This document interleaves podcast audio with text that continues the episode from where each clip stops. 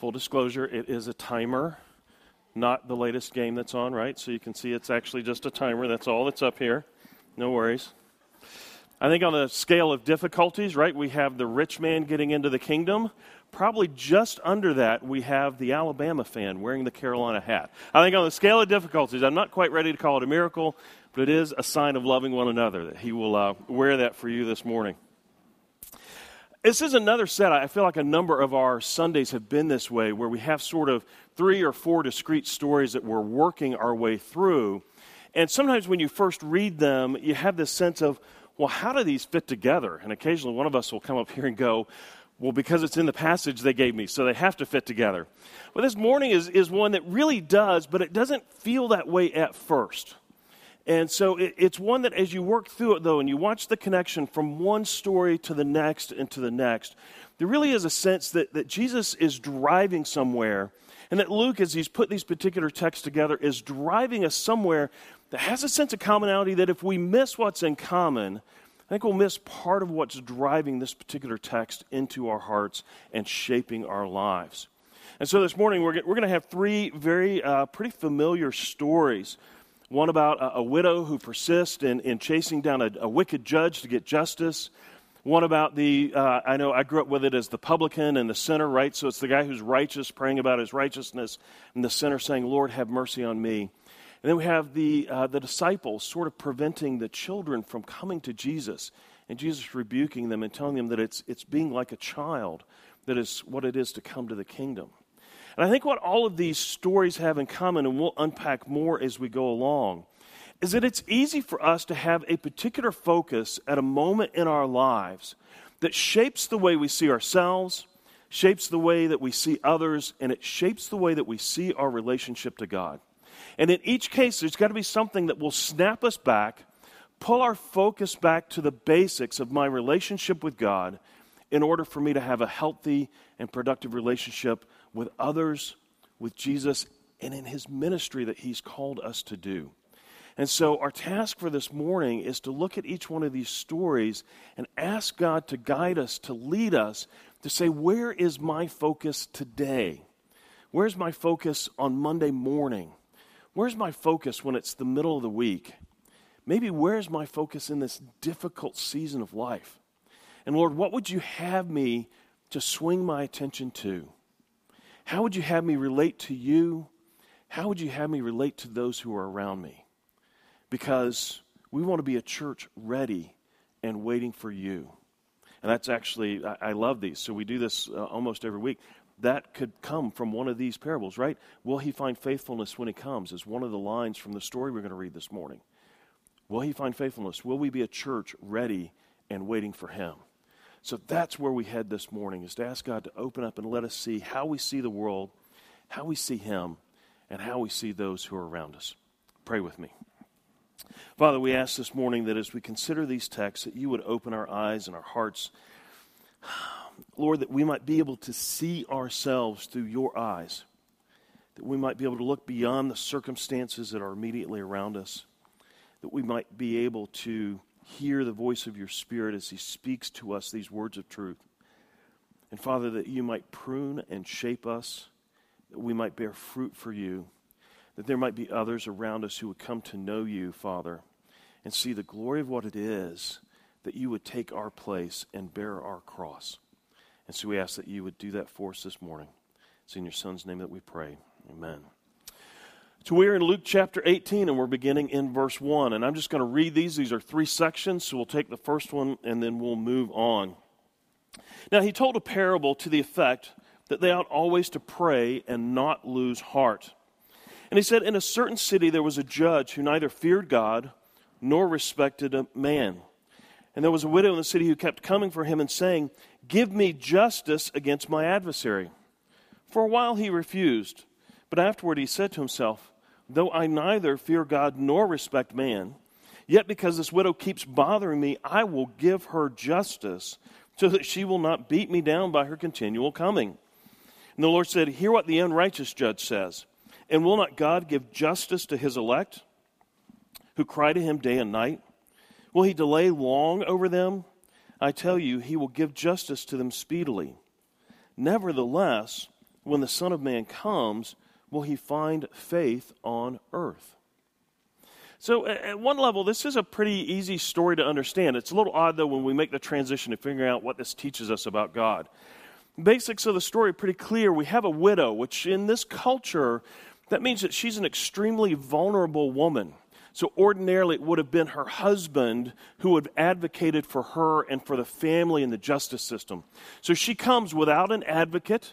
Appears to be no other family around advocating for her. She's likely economically vulnerable as well with the loss of her husband, and she has been taken advantage of.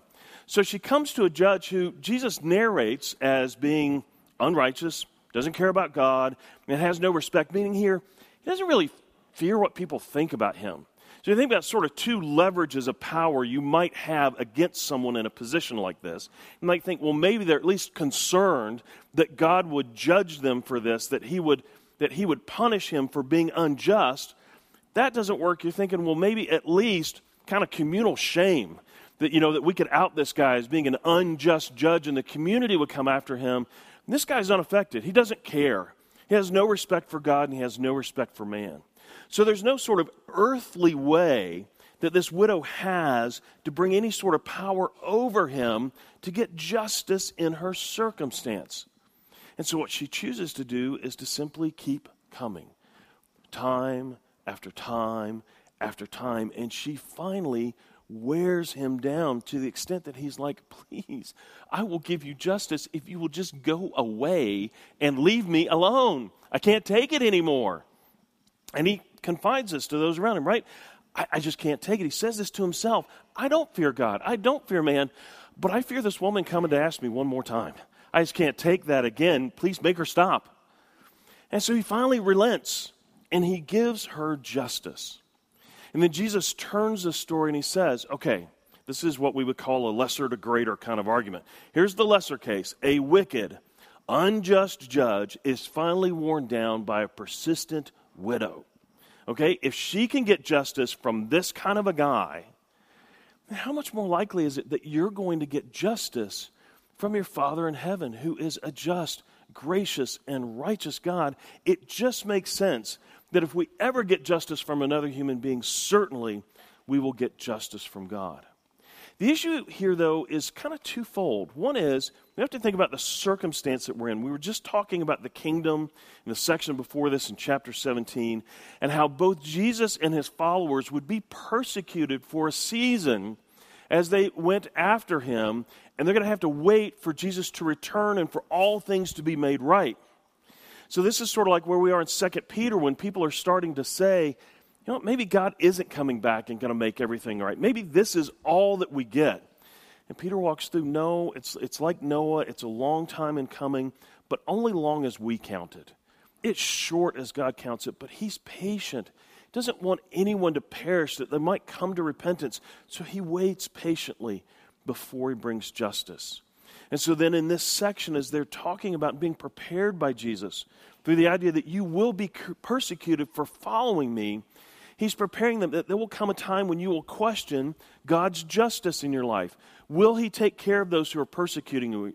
Will you be found righteous and that declared before the community because you've rightly followed God? You'll begin to question whether or not, in fact, this will take place. And this is not new. Remember, all through the Psalms, you pick just about any page of the Psalms, you're going to find something like, How long, O Lord? And this is people waiting out of the depths, as they say, for illness to be healed, for righteousness to be upheld, for the wicked to be punished, for relief to be given. And they're always asking, How long, O Lord, will it be before you bring this to us? And Jesus reassures them and says, It will be speedy. He will not delay, but it'll be in His timing. Now, if I'm writing this, that's where I stop, right? I like it ending right there. It'll be speedy and it's sure to coming. But Jesus turns it and he says, Nevertheless, when the Son of Man, when I come, will he find faith on the earth? when you're in those seasons of persecution, you kind of have a couple of options as where your focus goes. One is your focus can be on that person who is persecuting me, and when is God going to take care of them? When will that be done? Your focus can be on the illness or the thing that is ever before you, and when will that go away? Because God can't sustain me until it does. Your focus can be on kind of looking backwards at a situation that is now resolved, but it still haunts me. Or my focus can be on Him and His return and waiting and hoping and looking for that. For me, this is, um, this is a close to home event. I went through a season in my life, as did a number of friends. We were ministering together at an institution, and a number of us were publicly slandered for a long season, and one in which we were not able to publicly declare what had been done wrong. What was interesting as I watched sort of that thing unfold over a number of years, as I watched our group who had been kind of uh, persecuted take on a number of different perspectives. Uh, one of them to this day has still never really recovered because the justice that was given to the person who went after him was never quite satisfactory. They didn't fall as hard and as fast and as certainly as they should. He was not raised back up as highly and prominently as he thought he should have been. For me, I wrestled wavering back and forth between days of I am just so bitter that nothing else in my life can I see it, and other days when I'm, I'm, I, I poured myself into Peter and Peter in 1 Peter talks about Jesus waiting to be vindicated by the Father. Not taking that on himself, but waiting for the Father to do that. And that text is all that kept me going through that phase. Now, most days, probably nine out of ten, if you had come and said to me, Are you ready for Jesus to come? I would have said, Yes, I'm ready for him to fix this. I would not have said, Yes, I want him to find me faithful and He will. The difficulties come, but our choice and our focus is whether it's on the resolution or on the relationship.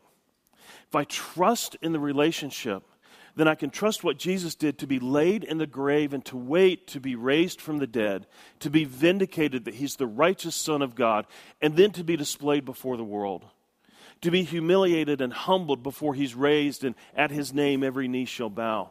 Those things are still being worked out now. There's still people who don't know and don't understand who he is, and he patiently waits for that resolution because of his graciousness and his goodness and his desire that none would perish. So Jesus begins with You will face difficulty and you will beg God to fix this and bring justice. And He will. That is exactly who He is. But for you, the only way to flourish and to thrive in that midst of that difficulty is to be found faithful when He returns, not bitter and waiting for vengeance.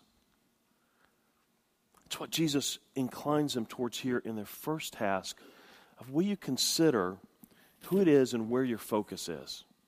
Will your focus be on being faithful or on justice coming and someone else being judged.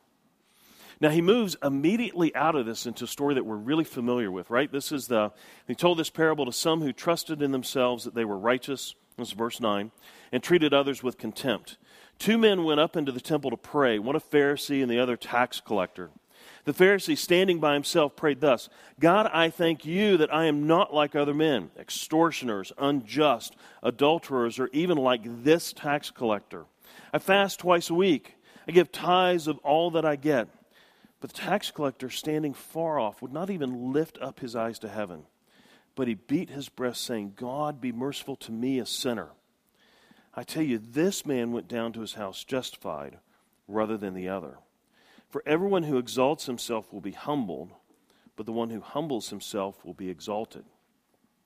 Now, we usually take this one, and the problem is in, in this time when when the disciples would have gotten this, this would have been fairly shocking, right? To think that it was the tax collector who would be justified and the Pharisee who's got his life together religiously who would be condemned. They're still wrestling with those kind of ideas. Jesus is really unpacking all this for the first time. So we need to do two things this morning. One is we need to think about it as they would have received it, And we're going to have to make a shift because most of you, like me, I've heard this story from the time I was about this high. So I know where this is headed. I know enough to relate myself to the sinner, right? I know how to read this story. I'm supposed to be like them. And that raises some issues as we bring it into our context and think about it. So he told this to some who trusted in themselves that they were righteous and treated others with contempt. I will continue a little bit of my story. Relatively speaking, in the circumstances that happened, I was the righteous one, right? I had not done wrong and I had been persecuted. However, I guarantee you that I treated those who persecuted me with a great deal of contempt because I was righteous and they were not. And so I treated them with scorn and contempt. Some of those who were around me did some very ungodly things to get back and to make their way, and it was all justified because they had been treated wrongly by unrighteous men. You see, we don't have to have a disparity between actual righteousness and perceived righteousness to treat others with contempt. We all have a list of people, maybe even a list of nations or groups who are unworthy of mercy. They're unworthy of the very forgiveness that gives me access to the Father to plead for mercy. There's some who are unworthy of my prayer that they might be turned and that they might themselves restore justice, having been convicted in their heart and repented of their sins. They're out because I'm in. And this is the very attitude that Jesus goes after in this story. And you got in this context, they would have been praying outside the temple area, and they would have been praying aloud at a particular time in the service. They would have done this. And you can hear him talking about this man. And Jesus echoes that language of the Pharisee when he comes back and he says, I tell you, this man went down to his house justified rather than the other. Because if you humble yourself, you will be exalted. But if you exalt yourself, you will be humbled. It's a classic story, and it's hard for us because we oftentimes see some models in the scripture of people claiming righteousness, like I did in my circumstance. We can go through the Psalms and we can see David saying, My enemies are oppressing me. He can complain about Saul, that he's coming after me when I've done nothing wrong. That's true to a point my story, I had not really done anything wrong, except in response. And I responded wrongly for a long time over many occasions. But when we get to the heart of the Psalms, even the Psalms don't really allow us to go there. Listen to Psalm 130. This is towards the end of the Psalter, and it's a text that kind of brings us back to where things really land. Out of the depths I cry to you, O Lord. O Lord, hear my voice. Let your ears be attentive to the voice of my pleas for mercy. Now, up till now, it sounds pretty much like a normal psalm. People crying out, and we expect now, my enemies are surrounding me. I'm in distress. Come and judge them. But what he moves to is, if you, O Lord, should mark iniquities, oh Lord, who could stand? Father, this is, as I lay out my case to you that this person is oppressing me, they are robbing from me, they've stolen from me, they're out for my life. Lord, as I lay this out, yeah, relatively speaking, I'm right in this circumstance. I didn't do anything wrong here. But if I want to put myself before you for inspection, if you really mark iniquities in your tally book, I'm done. I may be, quote unquote, more righteous than that one, but you're holy God. I have no stance before you where I can appeal that you will make me right. But notice where the psalmist goes. But with you, there is forgiveness. That's what I have, is your promise and the hope of forgiveness. And so in this story, we usually treat it as someone who says, I am righteous, I don't need God, I've earned my way here. I think that is what Jesus is getting at in this circumstance. But I don't even think the Pharisee would have really said it that way. He would have made some, yes, I do the sacrifices, I know I have to confess. There would have been some sense that he understood what it took, just wasn't living it out. So we come to a text like this, and I go, well, that's not where I am. Right? I would never say, I've earned enough, I've given enough, I've tithed enough. I would never tell you that I'm good. on the basis of those kind of things. I know better than that. I am just like that, that sinner who stands over there and says, God, be merciful to me, and I'm not like that guy. You see how this works? We've got some different issues because we've been living with this for a long time. And we can flip these. And I exalt myself in my humbleness. Because I know enough to be humble.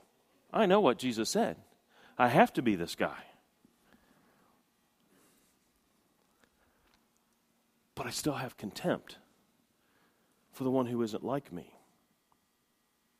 I have contempt for the one who needs the forgiveness I'm now claiming as my badge of honor. It's not my badge, it's my scars on his back, it's my wounds in his hands. It's my blood that should have been poured out that was his. I can't claim that as a badge. I can only claim it as a token of his mercy because I don't deserve it. Because I am every bit like the Pharisee, whether I see myself as the sinner, the tax collector, or not. So Jesus is challenging his disciples as they work their way through this, as he takes them through these sections you are going to face horrible injustice. You are going to be persecuted. You will doubt God's justice. You will doubt his provision. But I tell you, it is sure and it will come. If you can ever get justice out of a human judge, how much more so can you get it from your heavenly Father? But when I come, will I find you waiting for me to judge them? Or waiting for you to hear, good and faithful servant. You've been focused on me and on what I wanted from you and what I gave to you and asked you to use in your community and in the church and around the world. And you have been diligently stewarding. Think of all the all the passages we've been through. Everything I've poured out on you, including the hope for justice. You've been using all of that to spread the message of the kingdom and then waiting for me to return so that your focus is on me and not on your circumstances and not on those who you want to be judged. And then when you sit with yourself, you sit down and say, you know what? I do have contempt for others. There are those who are not worthy of your mercy. And then you cry out for that, Lord, help me see that. Change my focus that I might understand rightly my relationship with you and how desperately they need to be forgiven, that they too might inherit the kingdom and not be judged and destroyed by the one who can condemn both the body and the soul to hell. Jesus, this is the vision that I need for my life and to move forward. It's a matter of focus. And it occurs even in circumstances where we are, quote unquote, in the right. Not purely, not wholly, not righteously, but you know what? In this situation, I was genuinely wronged by someone. I am just as much in hazard of stepping over and having contempt for them and being the righteous sinner as I am of being the righteous Pharisee. And then we get the one. It's always the third one, right? It's always the last one you get to that you're like, well, what do I do with this? How does this fit in? Uh, so this is verse 15. Now they were bringing even infants to him that he might touch them. And when the disciples saw it, they rebuked them. But Jesus called to them, saying, Let the children come to me. Do not hinder them, for to such belongs the kingdom of God. Truly I say to you, whoever does not receive the kingdom of God like a child shall not enter it. Now, this one's difficult because we usually get lost kind of in thinking about, oh, well, babies, they're cute, uh, they're adorable, um, let's see, what is it? They're, they like to snuggle with you. What is it about babies, right, that makes them qualified to inherit the kingdom? And we begin to kind of think about the way that we think about children and sort of the way that we kind of we pour all of our energies into the kids, right? And we think of them as just these adorable little things. I don't think that's what's happening here in this text. Notice it opens up with even infants. Why would people have been desperate to bring infants to see Jesus? Right? They can't understand what he's teaching. They're not going to remember that they saw him where he was. This isn't anything that's going to impact them. except that the parents are hoping it might mean that they live past one or two. In this day and age, more than 50% of the children born are going to die. Natural diseases, medicine's not really available. So parents have seen him and heard stories of Jesus healing people, raising people from the dead. And I think part of what they're doing here is bringing their children with some hope that Jesus might give life to them in order that their blessed little child might survive. And the disciples are standing in the middle and going, You're not worth his time. Jesus is dealing with big and important issues. People, adults, mostly men, probably in the disciples' eyes, need to come and hear from Jesus and be changed. These children don't need him, they're not important yet. And Jesus rebukes them and says, No, bring them in. He has compassion for these parents and he wants to be with them. And then he uses them to teach the disciples Let them come to me, for to such belong the kingdom. Truly I say to you, whoever does not receive the kingdom of God like a child shall not enter it. Well, how does a child receive the kingdom? Does a child receive anything? They cry out incessantly, not unlike the widow in the first story, and they receive everything because they can do nothing else. And it's part of why Luke is really careful to say that infants come and then he uses a more generic term for children. But I think the idea here is that's what a baby does. All a baby knows how to do is say, I need. I need you because you're the adult who's in the room with me. So, as a child, the only way to receive the kingdom, like a child, is simply to cry out, like the sinner did Have mercy on me. All I know is my need, and you're the only one who can fix it. There's nothing else I can do other than to beg for you to provide what I need.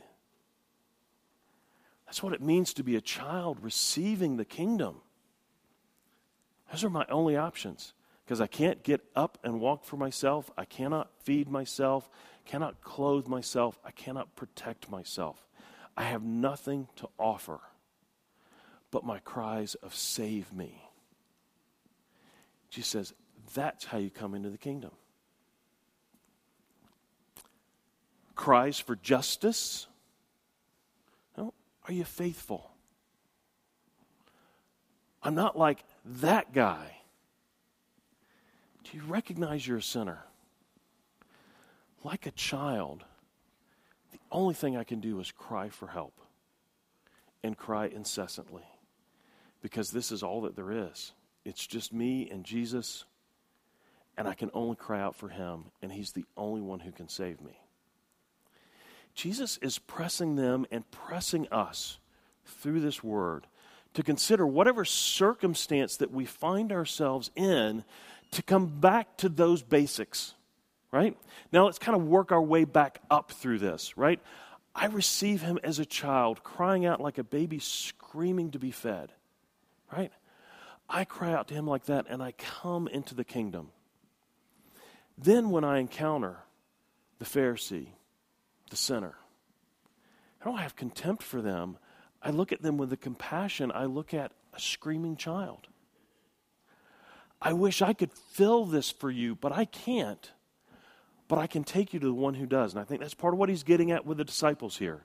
Don't ever stand in the way. Don't ever prejudge. Don't ever assume who does or does not need access to me. They cry out for access. You bring them, and you herd them into my presence because I'm all that there is, and I'm all that you have, and I am all that you need. So bring them in. And so it fuels us instead of contempt to have compassion because we recognize what we were like in that mode. I'm not a terribly dependent person, right? I, I prefer to be, when I'm sick, I like to be left alone. I don't want to be checked on. Don't ask me how much I've had to drink today. I'm fine. Just leave me be. Yes, she's hanging her head in shame because she's the one who comes and wants to know if I've had enough to drink. But a few times in my life, I have been incapacitated. I have bum knees. So, had first surgery in high school, second one the year that we got married. I had a third one uh, not long before we moved to Kentucky. The last one was particularly bad. I went in the hospital to get a little tune up on my knee and was supposed to be up and running in three days. I wake up, Bonnie says, So, did the doc talk to you? Talk to me about what? And she kind of goes white. She goes and looks, and the doc is no longer in the hospital. So she gets to break the news to me. He decided while he was in there that I needed more work than they had thought. And he knew that, you know, you're a professor kind of a guy, so you could probably sit for six weeks and be fine. So they did a surgery that required me to be non weight bearing for six to eight weeks. I went under thinking three days. I woke up thinking six to eight weeks. Uh, and so I spend the next six to eight weeks in my in law's house with my family, completely incapacitated. I can't walk anywhere. I can't move myself. I've got, you know, one of those ice contraptions on me for the first week or so, and I am just out. Uh, I'm just, I'm done. Those kind of things don't sit well with me. I don't, I don't like to be helped in those kinds of circumstances. I don't like to be incapacitated. But I have much more compassion after two or three rounds of that for people who are incapacitated now. And to see them and think not that they're a bother, but gosh, I wish I could help them. And that's the kind of shift we have to have. And you know what? Just like me and my knee, when it comes to Jesus and our sins, I don't like being incapacitated there either. I don't want to be reduced to a screaming child who can only receive. I want to be the Pharisee. I want to say, I can do it. I want to say, at least let me add a little something. Let, let me, like, let me just smooth off the edges before you come on in. Let me clean up the counter before you come and visit the house, right? Let, let me make sure everything's tucked away. And Jesus says, no, completely incapacitated. Your only option is to cry for help. That's all you get to do. And that's all you can do. Now I have compassion for the Pharisee beside me who thinks he's got it all together. And I ache for him inside because I know when the Son of Man does return, there will be justice. See, we cry for God to return. We beg for Him to come back and restore things. That's a double edged sword. It's both sides of the coin. Every time we pray, Lord Jesus, come, we're also inherently saying, Lord Jesus, the time for mercy is over. Because when He comes, He will come with judgment and justice and finish all things. And the opportunity to reach out and say, Jesus, save me, is done. So we do pray for Him to return. We do long for that. But with that same kind of patient longing that Peter talks about, not wanting any to perish yet, God, desperately desiring that you would come home. And so we have compassion for those around us. And we focus not on the justice that's needed to restore things for me, but on God, find me faithful when you return. And I know other people who I need to cry out to you and to be found faithful as well, because right now, all they'll find is justice when you return, which will be their destruction. Each one of these, Jesus is weaving together for us a story and asking us to consider how we stand in relationship to Him, how we stand in relationship to those around us, and asking us to consider again how did you begin? How did you start with me? And how does that change the way you see yourself and those around you while you wait for justice to be given? He asks us to change our focus and to be as helpless as that day that we were first born, asking Him to save us and to save those around us. Let's pray. Father, I'm so grateful that you would um, provide for us not only the sacrifice that would make us whole, but that you would also provide for us, Lord, stories like this that can grip our hearts and teach us what it means to be rightly related to you and to show us our need for compassion for those who do not know you yet. And so we pray that we might cry out and understand that it's not because of our righteousness, but it's because there is forgiveness with you that we have hope. It's in your Son's name we pray. Amen.